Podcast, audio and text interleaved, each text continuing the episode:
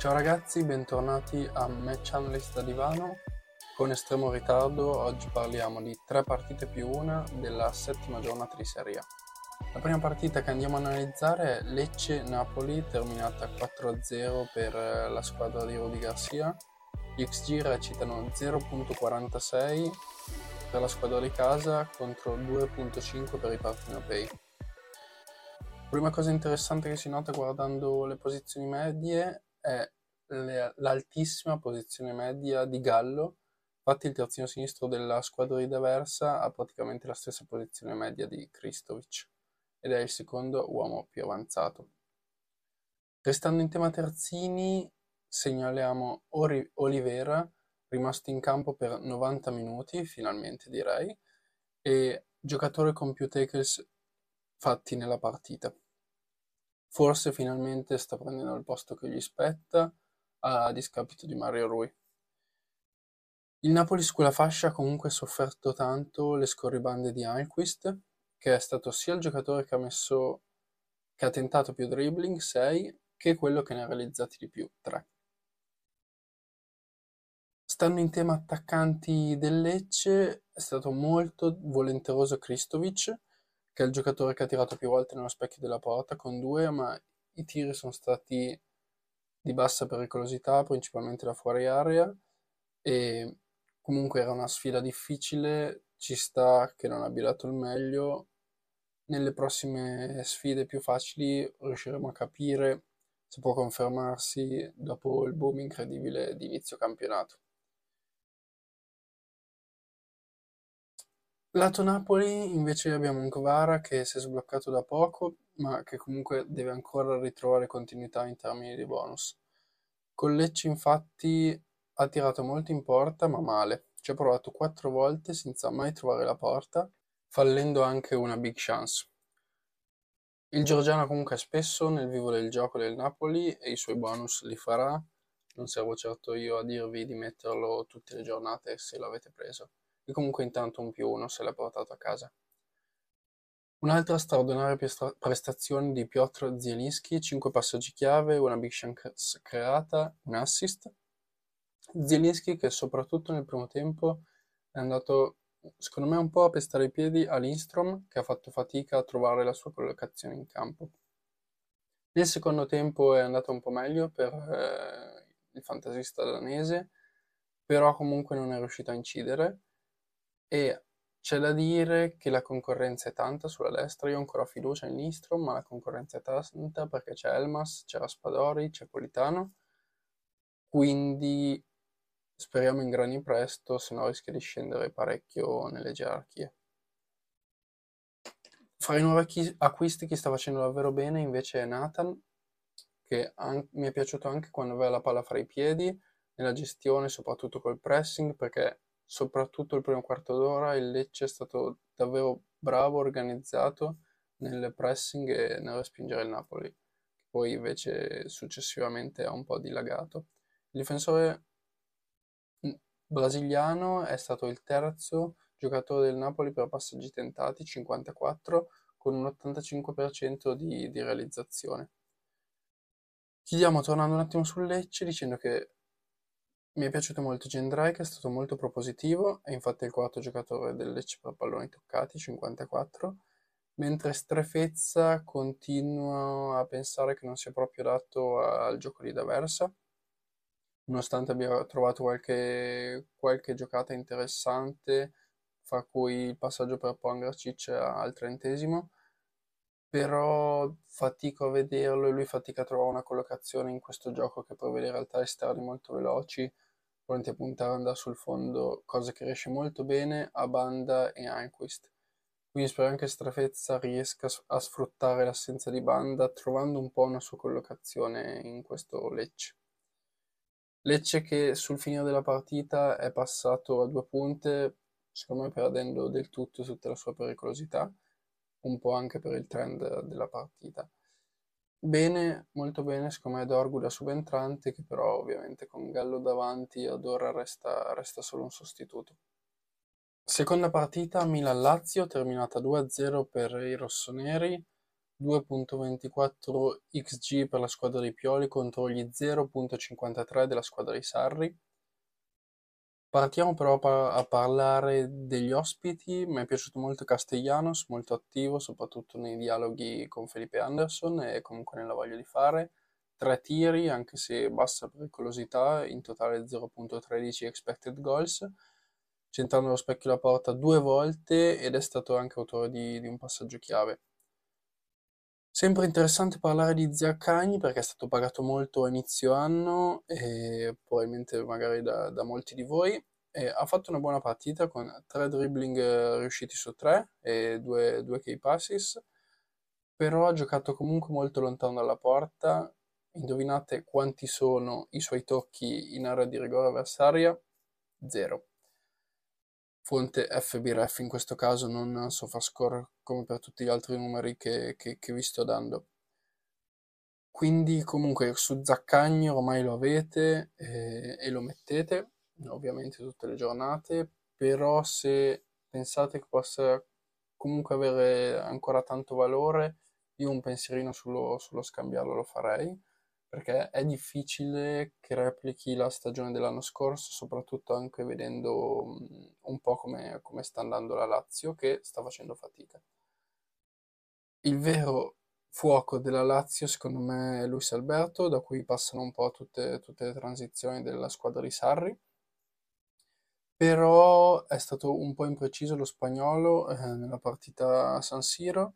Eh, è vero che ha messo a riferato quattro passaggi chiave, sempre illuminante, ma è stato tratto impreciso appunto 83% di passaggi riusciti, un solo tiro, peraltro fuori, e solo due dribbling riusciti su 5 tentati. Il re dei dribbling invece è stato ancora una volta Rafa Leao con 7 tentati e 4 riusciti, due assist che, che abbiamo visto tutti e un solo passaggio sbagliato. Ormai mi conoscete, non posso non parlare di, del numero 14 in maglia rossonera perché altra partita straordinaria di Tijani Reinders che è venuto fuori soprattutto nel secondo tempo. 37 passaggi completati su 40, un key passi ed è stato il giocatore del Milan che ha completato più passaggi nell'ultimo terzo di campo, 7.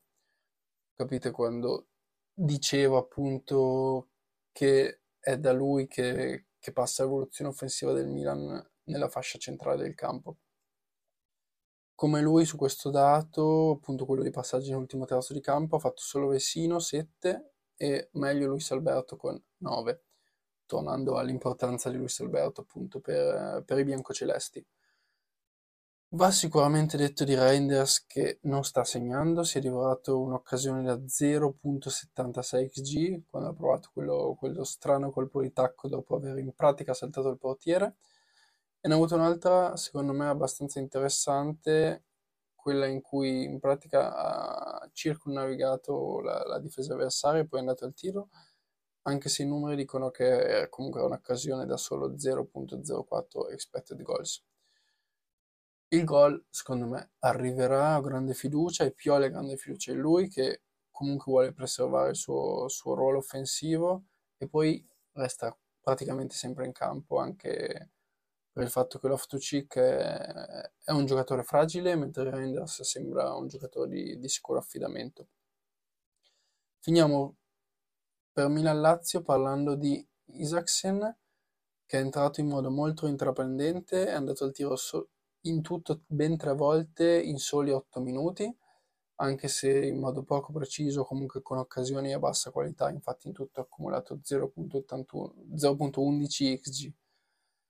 Ehm, comunque secondo me Isaacsen è da aspettare anche perché ad ora non, non ci potete guadagnare niente, ma alla lunga secondo me potrà, potrà avere le sue occasioni, soprattutto se questa Lazio non cambia marcia, sarà spero inevitabile che Sarri si affidi un po' di più a, alle seconde linee. La terza partita è Roma-Frosinone, terminato 2-0 per gli uomini di Mourinho che sono riusciti a tornare alla vittoria anche se con una produzione offensiva scarsissima, 0.56 xg, mentre sono 0.91 gli xg di Sule e compagni.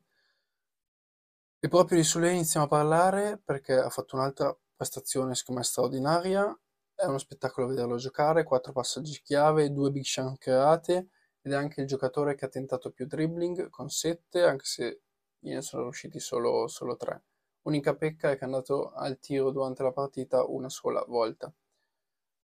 E a proposito delle big chance create mh, dall'esterno in prestito dalla Juventus, queste occasioni non sono state sfruttate da, da Marvin Cuni, la punta del, del punta titolare per il Frosinone nella partita, ha fallito appunto la chance creata da Sule con 0.68 xg, una da 0.57 fra appunto quelle che ha fallito e un solo dribbling riuscito su 4 ed è anche il giocatore titolare che ha toccato meno palloni in campo, 27, non considerando Romagnoli che ha lasciato il campo dopo 19 minuti. Secondo me che Dira è un'altra cosa, anche se comunque a tratti l'attaccante albanese è stato molto volenteroso, soprattutto in fase di pressing, quando non aveva la palla. Però mh, mm, per me che Dira ha una marcia in più ed è lui il titolare del Frosinone. Chi ha concretizzato e come invece è stato Romelo Lukaku, tra l'altro è andato, è andato in gol anche in Europa League, prima di lasciare a posto a Bellotti.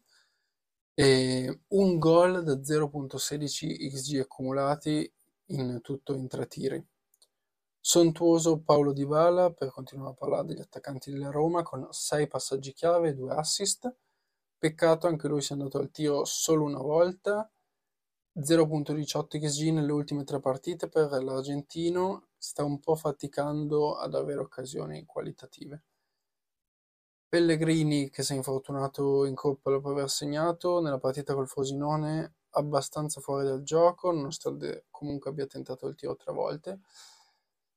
Eh, volevo dirvi appunto magari di, di, provare a valorizzarlo, scambiarlo, però con questo infortunio direi che è giusto tenerlo ed aspettarlo.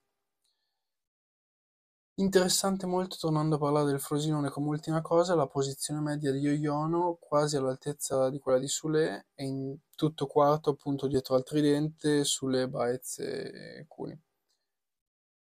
Vi ho detto a inizio puntata 3 più 1 perché questi erano i tre match su cui ho fatto le mie analisi, però vorrei parlare anche di Atalanta-Juventus sfruttando la la, l'analisi sempre fantastica fatta da, da Soccerment in The Code the Weekend. Infatti ci hanno, ci hanno, dato nella loro rubrica un po' di dati su Atalanta Juventus terminata, terminata 0-0, in cui però c'è stata una differenza nettissima di, di produzione offensiva. 1.72 XG per gli uomini di Gasperini, 0.19 per gli uomini di Max Allegri. 15 tiri a 5, anche la qualità dei tiri è molto diversa, 0.11 XG per tiro per l'Atalanta, 0.04 per la Juventus. Non sto a dirvi che gli expected points per la Dea erano di 2.61 a fine, a fine match. E tra l'altro Soccerment ci dice anche che questa della Juventus è stata la terza peggiore produzione in termini di XG in una partita dal, dalla stagione 2017-2018.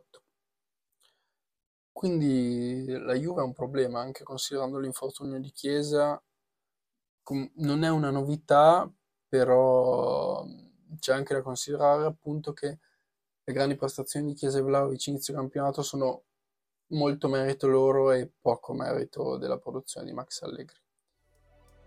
Bene, per questa puntata è tutto, vi invito a venirmi a trovare su Instagram a SigmaF per i vostri dubbi di formazione per la giornata. Ciao!